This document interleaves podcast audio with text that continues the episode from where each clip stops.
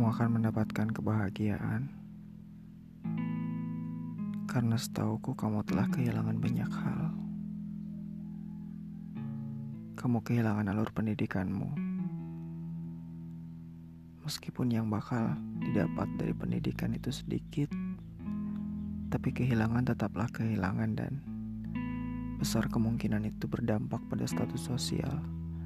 Seperti yang kita tahu, bagaimana kondisi masyarakat kita.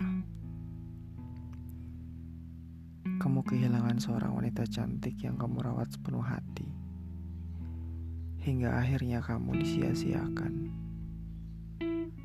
Kamu punya kapasitas tinggi, namun pekerjaan dan ekonomimu membawamu ke jalan di mana orang akan tetap menganggapmu rendah.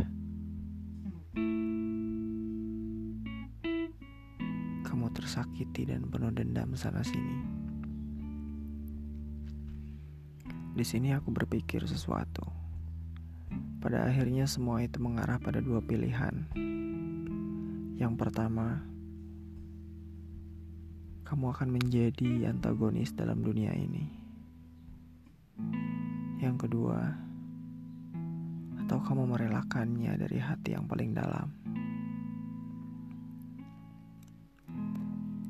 Beberapa waktu yang akan datang kamu akan mendapatkan hal besar, sebesar yang telah dunia ambil darimu.